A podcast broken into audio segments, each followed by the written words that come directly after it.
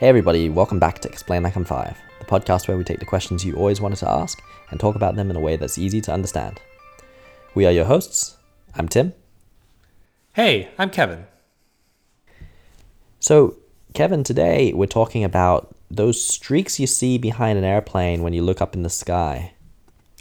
Oh yeah, those are called like um, contrails or condensation trails, right? That's right. So the question is, why do some airplanes leave that streak, and you know, does it depend on the airplane, or what determines how they look? Yeah, yeah. So these things, they're actually um, streaks of condensed air, condensed, sorry, streaks of condensed water vapor created in the air by an airplane or even a rocket at very high altitudes. Uh, it's the fossil fuel combustion, as in the piston and jet engines, that produce the carbon dioxide and water vapor. so, in short, to your question, it does not depend so much on the airplane itself as the humidity, pressure, and temperature of the air in which it flies in. You know, contrails in an, is an atmospheric effect uh, that's caused by that increased humidity from the engine exhaust raising the humidity in the air high enough to essentially form clouds. Hmm, interesting. So, what conditions make for good contrails then? You know, high altitudes, at high altitudes, the air is very cold. So, hot, humid air from the engine exhaust mixes with that colder surrounding air, causing the water vapor to condense into droplets or ice crystals, right, that form visible clouds. Uh, the rate at which contrails dissipate or disappear is entirely dependent also on weather conditions. If the atmosphere is kind of near saturation, the contrail may exist for some time. But if the atmosphere is dry, the contrail will dissipate pretty quickly.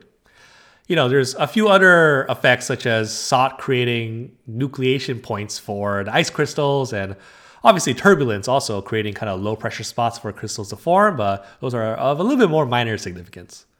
So if you see two planes in the sky, they will both have either contrails or not then? Good question. If you see two airplanes in the same sky where one forms a contrail and the other does not, that's mostly likely because uh, they might be passing through different layers of the sky with different conditions. Mm, I guess that's true. They never get that close. Um, now, when you're flying, um, how come it never seems like the clouds are getting disturbed by the plane. Oh, well, they actually do get disturbed. When uh, where an aircraft passes through a cloud, it can totally disperse the cloud in its path. This is actually known as a distrail, short for dissipation trail.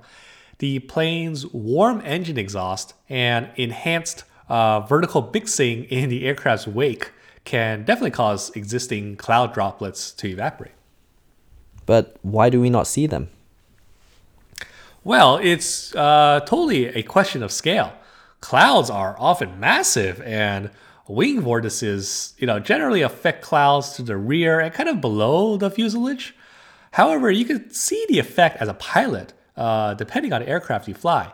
A commercial airliner leaves you with no chance of seeing it because of the speed, dimensions, and kind of limited field of view. Mm. To see any real disruption, you have to kind of sit out on the wing and look backwards or even down. Uh, in general, an aircraft wake is only a bit wider than the wingspan, roughly about two times the wingspan. Um, so you can imagine the wings are twice as long. And rather than trailing horizontally behind aircraft, actually it moves downward. I see. While we're on the way that airplanes look, um, there's a very popular and somewhat adjacent question that always comes up in the context of jet engines. Oh, is this the one with the with the bird? Yeah. Why don't jet engines on planes just have like a grill on front, you know, out front uh, to prevent things like birds getting stuck in it? yes, this, this question does always get asked a lot. Uh, you know, you would just end up with either a bird stuck in the grill, really, uh, until it does get sucked through, or the grill could even break and end up in the engine. It would be kind of one more failure point for ice related issues uh, and would really make the maintainer's life harder, as it would mean having to remove the grill before doing a whole engine crawl after flights. So, practicality. I see. Well, glad we answered that one. Um, now, final thing uh, there's a word that you hear um, sometimes you hear this word. It's uh, chemtrails. What are chemtrails?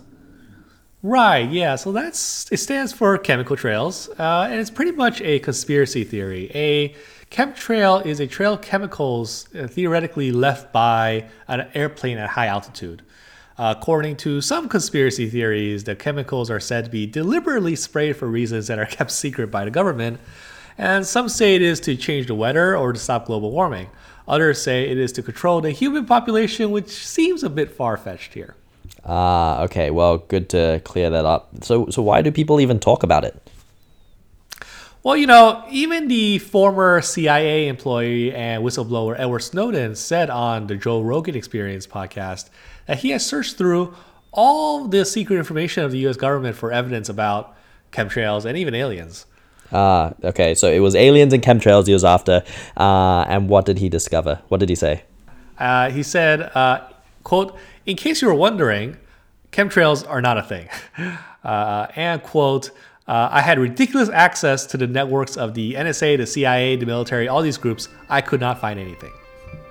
Ah, well, glad he uh, he informed us of that one then. Did you learn something new today? If you did, send us an email. We are at eli5, the podcast, at gmail.com. We love hearing from you, especially when you have feedback or suggestions on future topics. Um, as always, thank you to the wonderful Reddit community at r, r slash explain like I'm five. We will see you all next week.